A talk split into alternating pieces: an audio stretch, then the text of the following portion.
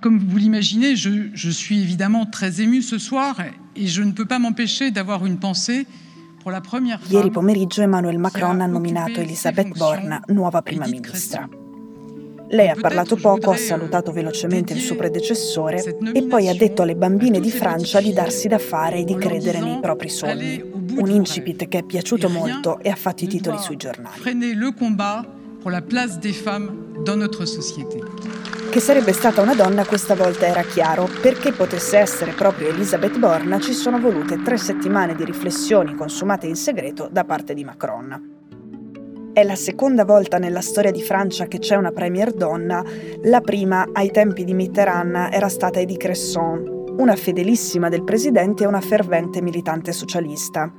Era il 1991, lei è rimasta in carica solo 10 mesi e 18 giorni. E infatti il suo è stato il mandato di governo più calamitoso nella storia della Quinta Repubblica francese. Il paese, in particolare la sua classe politica sia di destra che di sinistra, in quel momento aveva rivelato un animo misogeno abbastanza feroce.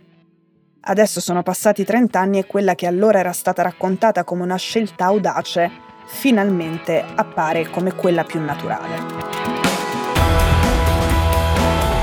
Sono Cecilia Sala e questo è Stories.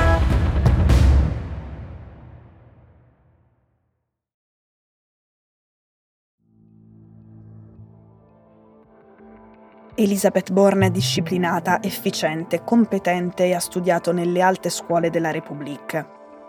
Poi ha imparato il mestiere nell'amministrazione parigina e nei gabinetti ministeriali anche lei con i socialisti. È diventata macroniana e ha fatto il ministro dei trasporti come del lavoro. La gavetta perfetta. Oggi ha 61 anni, i capelli corti grigi, è divorziata e ha un figlio. Le Monde l'ha soprannominata il coltellino svizzero di Macron, nel senso che lei ha tutte le capacità, paragonate agli accessori del Victorinox, che permettono al presidente di intervenire velocemente su qualsiasi dossier. Questo significa anche che è uno strumento tecnico, che la mente politica è solo lui e lei serve a far funzionare nella pratica le idee di lui.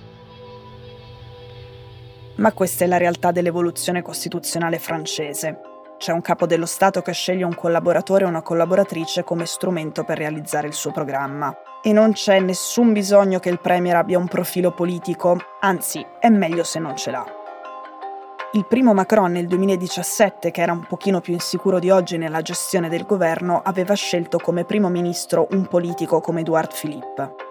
I due sono inevitabilmente entrati in rotta di collisione e ora Philippe fa il sindaco e ha fondato un partito tutto suo, mentre Macron ha passato gli ultimi anni con un primo ministro non politico, un alto funzionario dell'amministrazione che aveva il pregio di non discutere troppo sull'indirizzo da dare alle cose e sulla visione d'insieme. Ecco, se Elizabeth Borna si inserisce abbastanza bene in questo schema, ne rompe un altro. Il cerchio magico di Macron è sempre stato ultramaschile.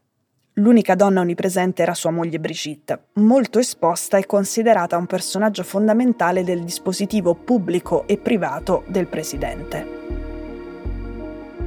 A Borna, Macron affida anche un altro compito, pacificare i rapporti con la sinistra senza spaventare i suoi elettori di destra. Lei, come dicevamo, ha lavorato molto con i socialisti, sia nell'amministrazione di Parigi che poi negli anni felici della gauche al governo tra il 97 e il 2002. Poi è anche stata capa di gabinetto di Ségolène Royal, la prima donna candidata alla presidenza della Repubblica nel 2007, che era stata battuta dalla destra e da Sarkozy ma Borna ha comunque sempre mantenuto un profilo tecnico. Da tutti gli schieramenti le riconoscono di essere una gran lavoratrice e finora Macron l'ha nominata in ministeri tecnici con il mandato di tenere insieme tre cose. Questione sociale, questione ambientale e produttività. Di lei si dice che sia piuttosto autoritaria e persino brutale nella gestione dei rapporti di lavoro e che abbia la franchezza di una che non dissimula mai le sue intenzioni, che non ha bisogno di un linguaggio troppo diplomatico. Il suo punto debole però è politico. Non è mai stata eletta, non si è neanche mai presentata alle elezioni e questo in Francia è visto con un po' di sospetto. Adesso Macron l'ha nominata prima ministra ma l'ha anche candidata alle elezioni legislative di giugno Per la prima volta dovrà dimostrare non solo di essere brava, ma anche di essere amata.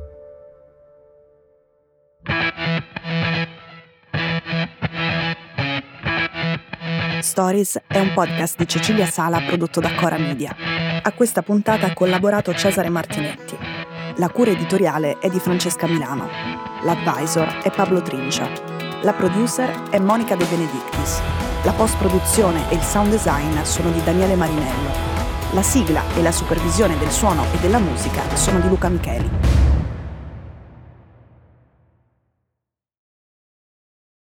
Questo episodio è stato prodotto e sviluppato insieme a Spotify Studios.